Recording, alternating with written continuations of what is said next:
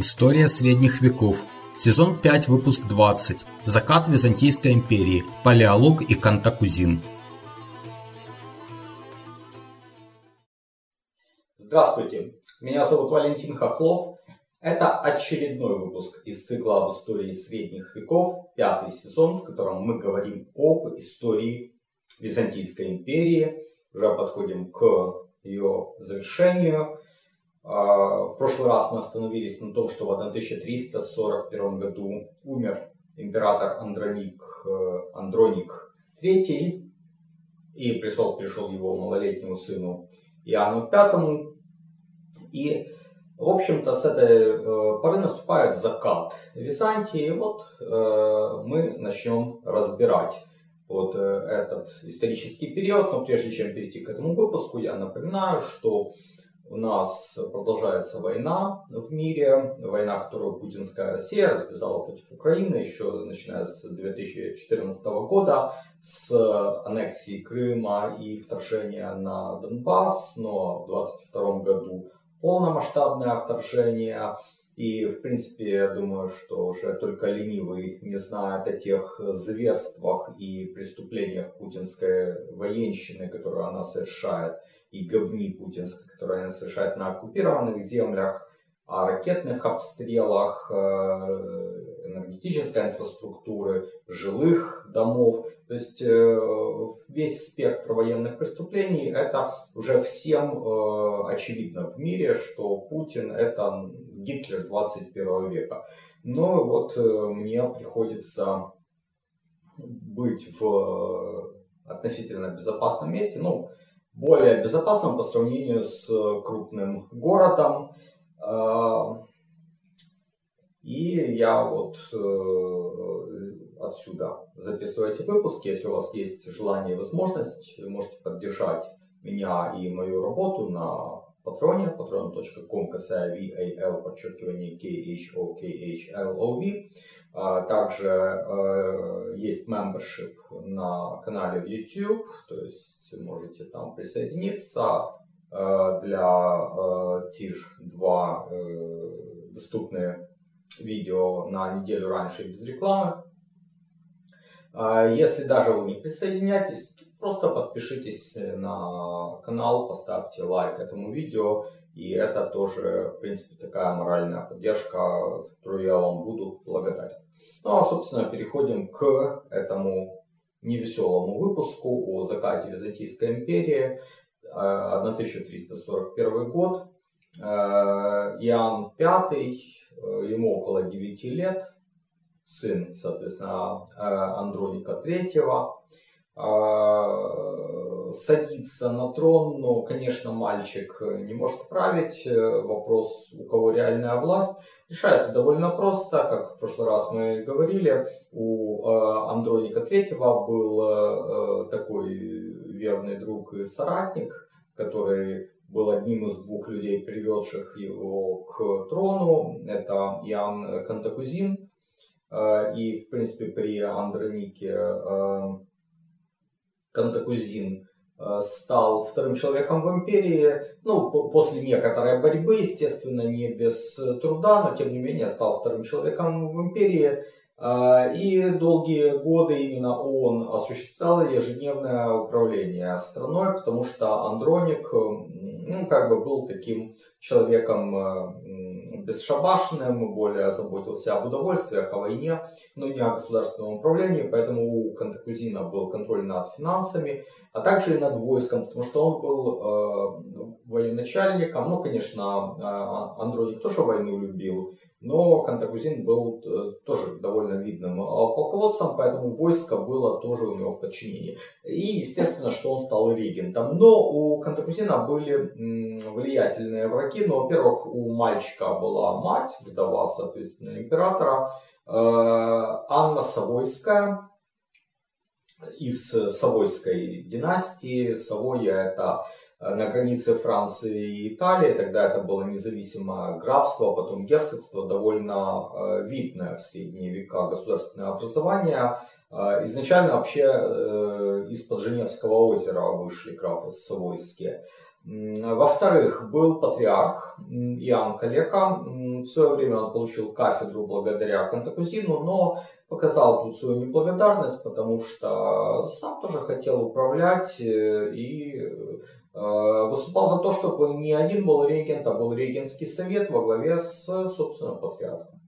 Ну и в-третьих, был еще такой э, мега-дука, это командующий флотом. Ну, так вот, по традиции в Византии командующий флотом носил вот такой титул эм, великого герцога, мегадука э, Алексей Апакав. Это был человек незнатного происхождения, выдвинулся благодаря Кантакузину. Кантакузин его поставил на флот командовать. Ну а вот когда пришла пора, то Апакав показал тоже свою неблагодарность э, бывшему бы покровителю. Э, и у него был еще такой козырь, что поскольку он командовал флотом, у него была морская база, ну как бы вот укрепленное такое место. Э, и он э, как-то хотел вывести мальчика императора Иоанна V на эту базу э, не имея, грубо говоря, флота под командованием, Кантакузин не мог э, тогда бы ничего предпринять, но эта попытка не удалась, скажем сразу. Поэтому э, Кантакузин был довольно уверен в своих силах и смотрел спокойно на интриги против себя. А, более того, он даже показал своим противникам, что те без него не справятся. Как? Он им сказал, окей, хорошо, а, вы хотите сами управлять? Пожалуйста, я отойду в сторону, управляйте. Ну, те попробовали управлять, э, но Кантакузин в сторону отошел, но контроль над войском и над финансами не отдал. У тех нет ни денег своих, они пытаются командовать армией, армия подчиняется Кантакузину, то есть э, а у Византии, естественно, противники, соперники, даже Болгария, Болгарское царство. Э, и когда те вот э, соперники Кантакузина увидели, что у них ничего не получается, потому что тот держит все рычаги управления сам, то они пошли к нему и говорят, ну да, действительно, продолжай править как регент. И он такой уже спокойный, думает, что ничего ему не угрожает. К власти он э, формально не рвался. Ему хватало того, что он фактически был главой э, империи. Хотя были у него сторонники, в основном Кантакузин опирался на аристократическую партию. И, например, молодые э, византийские аристократы под окнами дворца там выкрикивали ему прославление как императору и кричали, чтобы он принял на себя императорский венец, но он этого на тот момент не сделал. Э, что э, пытался делать Кантакузин вот э, в то время, когда у него была вся полнота власти? Он начал договариваться с латинскими баронами Мореи, а, а в Марее, то есть на полуострове Пелопонес, а, в основном тогда еще были владения латинские. Там уже византийцы создали свой анклав на востоке полуострова. И, а, а вот основные византийские, э, не византийские, а латинские владения, ну там, короче, было довольно сложные перипетии, о которых мы когда-то говорили. Сейчас для нас не важно, важно то, что вот эта династия Вильярдуэнов, она уже закончилась, там были, была прям череда переходов этого хейского княжества, и в конце концов оно перешло, по-моему, Екатерине Дювалуа, что-то там такое вот было, довольно мутная схема, баронам это не нравилось, это как бы э, была там был разброд и шатание, и бароны видели, что византийский анклав управляется лучше, чем, собственно, латинское княжество. И они хотели под руку э, Византии, но э, на условиях широкой автономии, то есть они хотели сохранить свои владения, они хотели сохранить феодальные устои, жизни своих земель, просто чтобы номинальным сюзереном был император. И Кантакузин на это шел охотно, потому что ему нужна была Мария, э, на юге Греции, э, для того, чтобы с двух сторон как бы сжать, э, охватить Среднюю Грецию, Афины и Фивы, где тогда еще сохранялась власть каталанской компании, э, и вытеснить эту, этих каталонцев э, из Афин и вернуть Афины и Фивы под византийский контроль, и тогда бы образовалась непрерывная такая цепь земель от Фракии, от Константинополя, потом Македония, до Салоники, потом Фессалия, потом Средняя Греция, Фивы, Афины и потом э, Пелопоннес, Мария. То есть вот э, такая была цель у Кантакусина, она была вполне реальной, и он все делал для того, чтобы ее достичь. И его положение оказалось прочным. Он даже готовил брак Иоанна Пятого, вот этого мальчика-императора и своей дочери, чтобы стать тестем императора. И, в общем-то, Э, все было хорошо, но его смущал вот этот Алексей Апокавк, э, мегадука, глава флота, и э, вызвал Кантакузин этого Апокавка в Константинополь, чтобы держать его под рукой, чтобы он там где-то на своей этой военно-морской базе не вздумал бунтовать. Но Кантакузин тут просчитался.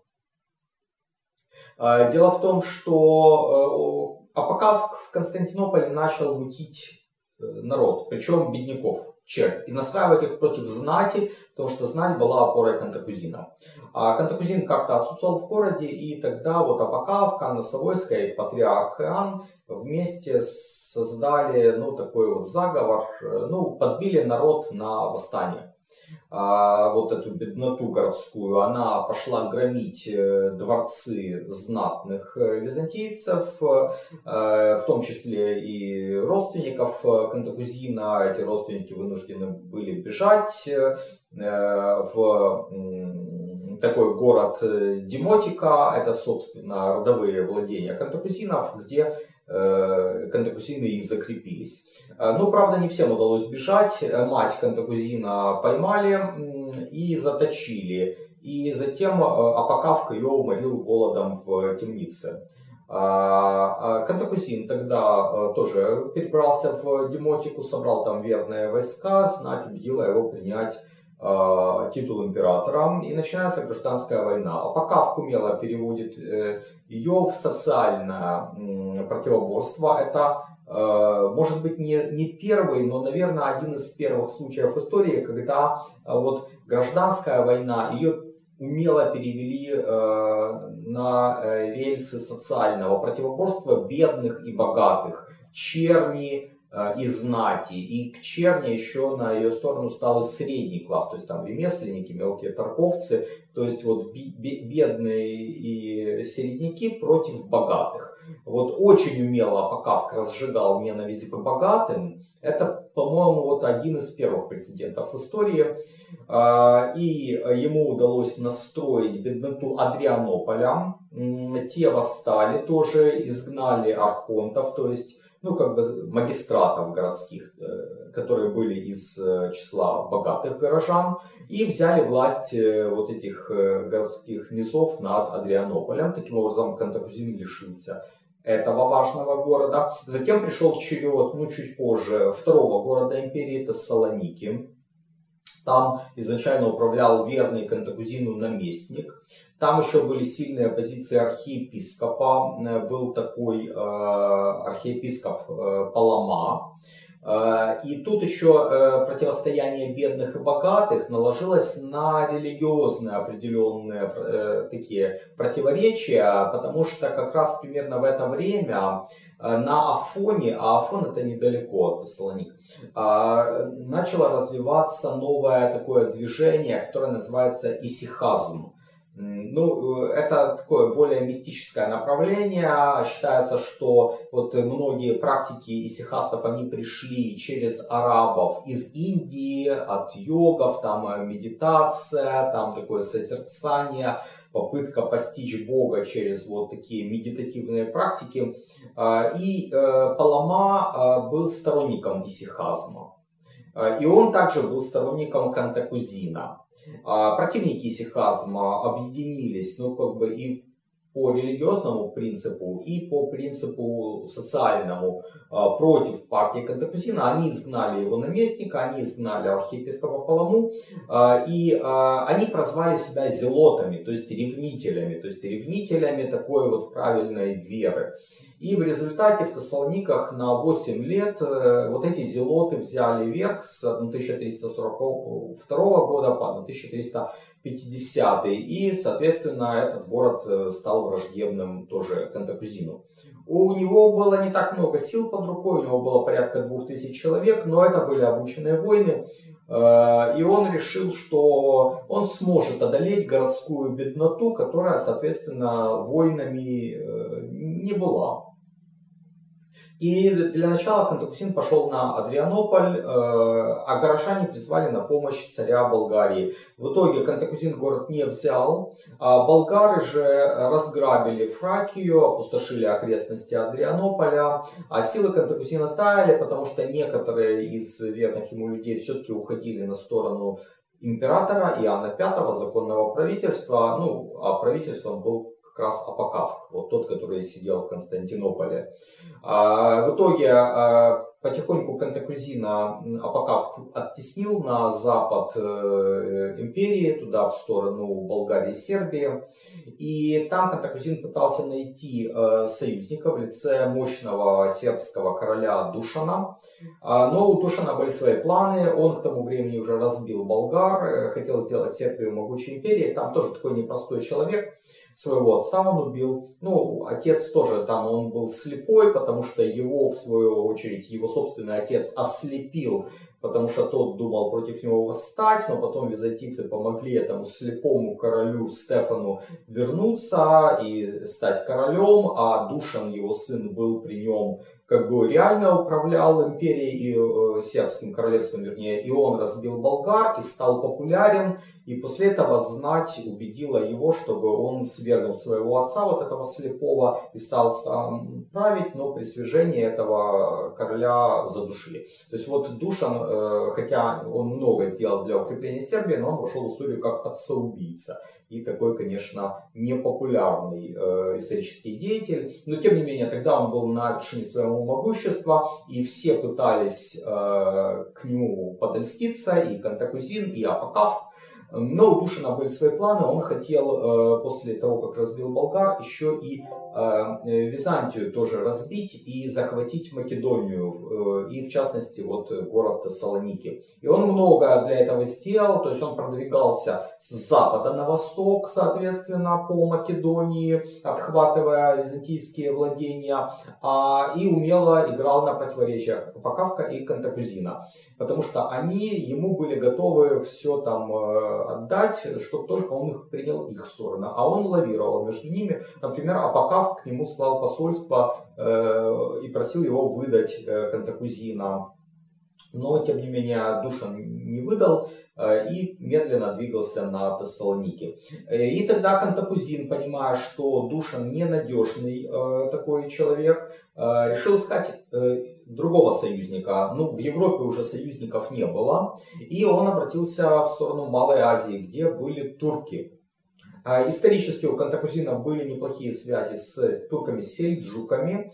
А, один из их эмиров, Амар, пришел на помощь, э, э, выслал 20 тысяч войска, ну и сам с этим войском пришел на европейский берег.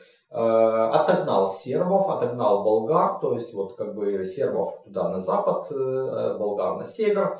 Э, Тессалоники осаждать он не стал, потому что ну, город крупный, а сельджуки тогда не особо умели брать города. И вернулся в Малую Азию, оставив, правда, Кантакузину 6 тысяч войска, что было очень немало. Но была проблема. Дело в том, что турки не привыкли возвращаться с пустыми руками. В качестве компенсации за свои услуги они разграбили грабили вот эти земли, ну, по которым они прошлись. То есть это Фракия и это Македония. А Фракия и Македония это, в общем-то, самые лучшие, богатые из оставшихся византийских провинций. Вот уже около 20 лет я увлекаюсь историей средних веков, читаю книги и смотрю передачи, а недавно начал и сам создавать видео и подкасты на эту тему – это мое хобби, и я создаю контент совершенно бесплатно. Но если у вас есть желание и возможность поддержать мой труд материально, то присоединяйтесь к моему сообществу на сайте Patreon. Оно называется по моему имени Вэл Хохлов. patreon.com касая VAL подчеркивание KHO KHLOV. Не забывайте подписываться и на мой канал в YouTube. Его можно найти также по моему имени Вэл Хохлов. А в 1345 году Кантакузин также заключает союз с другими турками, с османами, вот этой новой силой, которая становится все более и более важной. Там был султан Архан, и тоже он прислал войска на помощь Кантакузину. В итоге Кантакузин взял Адрианополь с помощью этих войск. А в Константинополе Апокавк был уже убит к тому времени, но его там убили э, те сторонники Кантагузина, которых он бросил в тюрьму, и вот как-то в тюрьме они этого Апокавка схватили и убили, там поднялось тут же восстание, сторонники Апокавка, сторонники Кантагузина, в общем, э, был такой полный беспорядок, и те, кто там управлял, Анна Савойская, например, они уже призвали Кантакузина, чтобы он вошел в город э, и, и заключили договор. Э, вот. Договор был следующий. Все противоборствующие э, стороны, ну, то есть Кантакузин, Анна Савойская, ее сторонники, сторонники Апокавка, они получат амнистию. Править будут совместно Кантакузин и Иоанн V в течение 10 лет, но Иоанну V было уже 15, Э, то есть до 25-летия будут править совместно, но реально будет править Кантакузин, а Иоанн V будет как бы при нем младшим соправителем. Но когда Иоанну V исполнится 25 лет, то все поменяется, и Иоанн V будет уже э, править самостоятельно.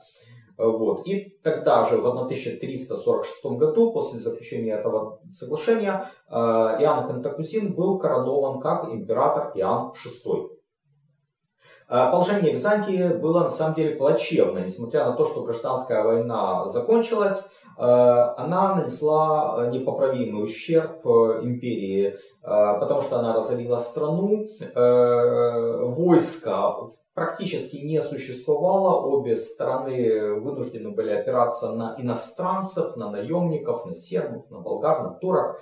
А, и вот отряды этих э, сербов, болгар, турок ходили по византийским провинциям, как у себя в собственному двору, и нещадно грабили все, что видели. И они разорили самые лучшие из оставшихся под властью империи провинции, Фракию и а, Македонию. Доходы бюджета упали, соответственно, войско новое, византийское, греческое, набрать было, ну, набрать было можно, содержать не за что, не было средств торговля шла в основном через генуэзцев, через э, Галату или Перу. Там доходы э, были в шесть раз больше, чем доходы таможни, собственно, византийской в Константинополе. Э, даже Кантакузин пытался воевать с пригородом Константинополя за то, чтобы вернуть торговые доходы, но безуспешно генуэзцы там отразили это нападение. И в отместку генуэзцы захватили несколько островов, в том числе Хиос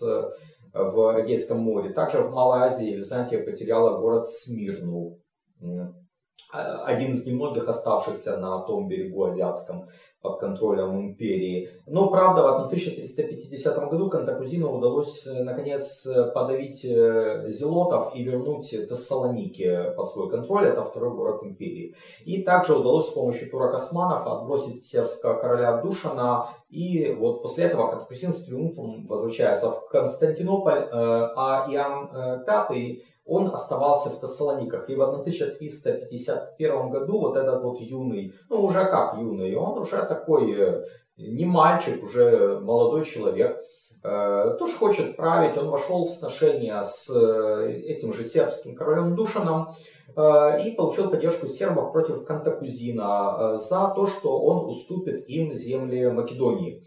Э, кроме того, Иоанн заключил союз с Венецией. Формально этот союз был направлен против Генуи, э, с которой империя воевала, но реально этот союз э, был направлен против Кантакузина. И Венецианский флот Иоанн использовал против своего, скажем так, сопротивления правителя и соперника. Кантакузин опять обратился к туркам за помощью. Султан Архан прислал своего сына Сулеймана, и вот его турки на голову разбили сербов.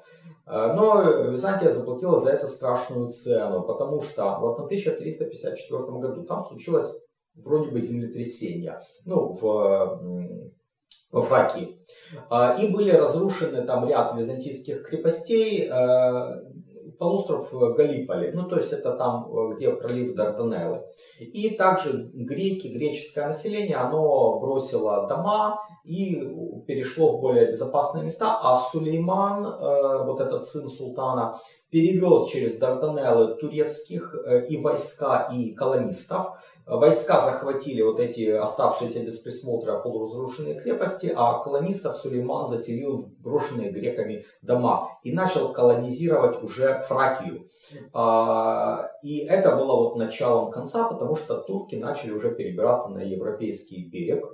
А, и Кантакусин понимал всю опасность. Он обратился к султану Архану с просьбой, что типа успокой своего сына, я заплачу тебе огромные деньги, только убери своих колонистов и не ходи больше в Европу, оставайся в Азии.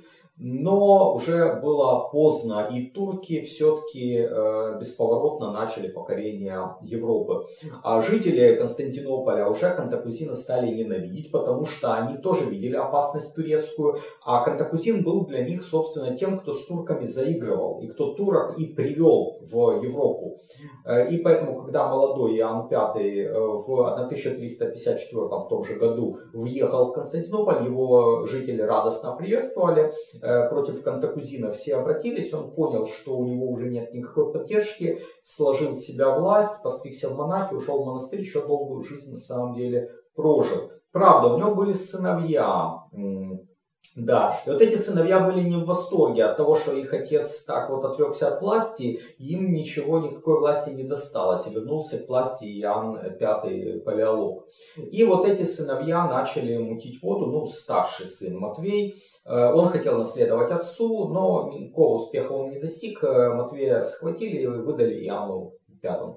А другой сын, младший Мануил, э, его Иоанн V отправил деспотом в Морею, то есть на полуостров Пелопоннес, и Мануил там был, в общем-то, как наместник верен э, Иоанну. Сербский король Душан умер, его империя распалась, и более сербы не угрожали. И казалось, что Иоанн V э, может править спокойно, он довольно молод, все его опасные соперники э, повержены, ну, в Европе крайней мере, э, его вроде как народ любит. Ему предстояло еще долгое правление, но э, успешным оно никак не оказалось, потому что беда пришла, в общем-то, из Азии. Э, вот. Старый султан Архан, друг Кантакузина, умер в 1359 году. Там его сын Сулейман тоже к тому времени умер. И э, трон достался другому сыну, Мураду, первому, который не испытывал никаких сентиментов к Византии. И с 1360 года турки начали покорение Фракии уже широкомасштабное. Э, уже это была не колонизация, а вооруженный захват. Там у них было десятки тысяч войск, а у Византии э, гораздо меньше сил, несколько тысяч всего лишь. Э, денег в казне не было, лучшие провинции Фракия и Македония, как я уже говорил, были разорены, не оправились от гражданской войны, и в итоге турки легко захватили сначала Фракию, потом начали захватывать Македонию. В 1361 году без труда взяли Адрианополь, и Адрианополь стал новой столицей, то есть Мурат перенес туда столицу, именно центр тяжести Османской империи перенесен в Европу. Правда, потом турки пошли на Болгар, а не на Константинополь. У Константинополя возникла такая передышка, потому что его считали уже не опасным, с этим императором никто особо уже не считался из турок, а болгары были более сильными, и поэтому и сербы, и поэтому турки начали воевать с более сильными соперниками. А, к тому же Византии временно помог родственник Иоанна э, по матери, Амадей Савойский. Савоя, несмотря на то, что нам кажется, что это что-то такое незначительное, а все-таки она была довольно важным государством средиземноморским, там флот был, в общем-то этот флот вошел в Дартанеллы, выгнал турок из Галиполи, но сильно все-таки не смог преломить ситуацию. Иоанн V видит, что единственная его надежда в борьбе против османской угрозы является Запад. И в 1369 году он едет в Рим. И опять поднимается вопрос об унии. Иоанн готов на все, лишь бы только католический мир помог Византии против турецкой угрозы. Папа как всегда, предъявляет условия главенства папы над всей христианской церковью, там догматические споры. Э, Иоанн все готов принять, греки же не были готовы к унии. Даже старший сын Иоанна Андроник, который остался управлять империей на время отсутствия отца, посчитал, что э, пришел, э, пришел его час, и он может сам править империей. Хотел взять власть в свои руки, он даже перестал посылать отцу деньги. И такое даже возникло неприятное происшествие, что Иоанна V за долги арестовали венецианцы императора Византии. Это был, конечно, неслыханный позор для империи. Иоанн тогда э, написал, что он лишает э, Андроника наследства, сделал наследником второго сына Мануила. А, но турки тем временем э, наступали на Балканах. В 1365 году болгарский царь признал себя их данником, отдал сестру в гарем султана. Против турок образовалась, конечно же, коалиция, то есть там венгры, сербы, объединились, э, э, ну как, на словах объединились, а реально они не успели армии объединить. И в 1371 году османы разбили сербов э, на Марице. Это было такое главное поражение сербов на самом деле. И дальше турки захватывают Македонию уже полностью. Император Иоанн V должен был признать себя вассалом султана, но правда не данником. То есть болгарский царь в худших условиях был. Э, но, тем не менее, Иоанн э, стал уже очень непопулярным в Константинополе. И вот тот его старший сын, Андроник, которого отец время отстранил от наследства, решился на заговор. Он вошел в сношение с сыном султана Мурада, Санджи. И вот эти два сына, Андроник и Санджи, решили одновременно выступить против своих отцов то есть э, э, Иоанна и Мурада, э, и свергнуть их. И самим стать править, но заговор был раскрыт, Мурад ослепил своего сына, и э, то же самое советовал сделать Иоанну, и даже палача прислал. Но Иоанн сына пожалел, там его не до конца ослепили, Э, и в ответ э, Андроник в 1376 году организовал э, еще один заговор. И тогда ему уже удалось свергнуть Иоанна V и, собственно, своего брата Мануила. Их посадили в темницу, там их три года держали. И только в 1379 году Иоанну и Мануилу удалось бежать к султану, ну, куда еще им бежать. А вот эти три года с 1376 э, по 1379 правит э, Андроник IV, э, и он сделался правителем своего сына Иоанна VII. Но когда Иоанн V и Мануил бежали к султану Мураду, то тот приказал Андронику IV вернуть трон отцу, и Андроник подчинился, пришлось подчиниться. Вот. Э, ну, правда, там были уже условия, что взамен э, старший сын станет наследником опять э, и получает там себе несколько городов управления на севере Византии. Но этот вот Андроник IV умрет в 1385 году, эм, а при жизни еще своего отца, и поэтому как бы трон ему в итоге так и не достанется. А Иоанн V уже не молодой, уже старик, его последние годы безрадостные, либо он сам, либо его второй сын Мануил, ну, соответственно, наследник империи, должны были находиться при дворе султана как заложники постоянно, кто-то из них. Э, никаких сил у императора не было, и он искал забвения в пирах и танцовщицах, а турки постепенно брали под контроль э, византийские земли. Уже с 1380 года они время от времени занимали это Салоники. Ну как, не постоянно. То приходили, то уходили. Э, там какое-то время была осада, три года, там с 1384 по 1387, там они осаждали Тессалоники. Ну как-то так, вяленько, но в итоге они его взяли, посадили в Акрополь свой э, гарнизон, но оставили греческое э, самоуправление. И император, кстати, Иоанн V туда довольно часто наезжал, э, и там же он и умер в 1391 году, когда он посещал э, Тессалоники. А турки тем временем обратили э, внимание опять на сербов, на недобитых после Марицы. А сербы пытались взять реванш, они там опять собрали свои силы, почти там 20 лет им для этого понадобилось, но тем не менее вот 1388 год они собрали свои силы а, и решающая битва, э, та, которую вы, наверное, знаете, битва на Косовом поле, это 1389 год, э, Порядка 30 тысяч человек собрали сербы. Э, примерно столько же было у турок. Битва была тяжелой, там было не очень понятно, кто кого.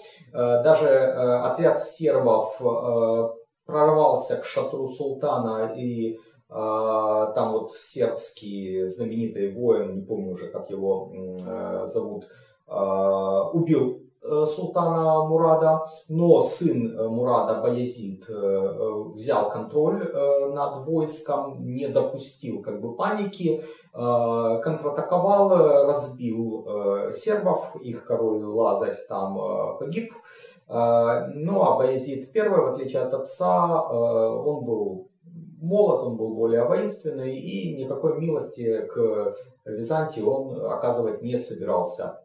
И вот, кстати говоря, в 1391 году Тессалоники окончательно стали турецким э, городом. Э, но до этого еще за год, в 1390 э, году, еще было одно событие. Иоанн V тогда и его сын Мануил были у султана э, Баязида, а вот внук императора, то есть вот тот сын Андроника IV Иоанн VII, который был в свое время соправителем отца во время вот этого э, как бы, мятежа он снова захватывает власть в Константинополе и несколько месяцев удерживает столицу. Но, тем не менее, потом Мануил э, возвращается, племянника изгоняет.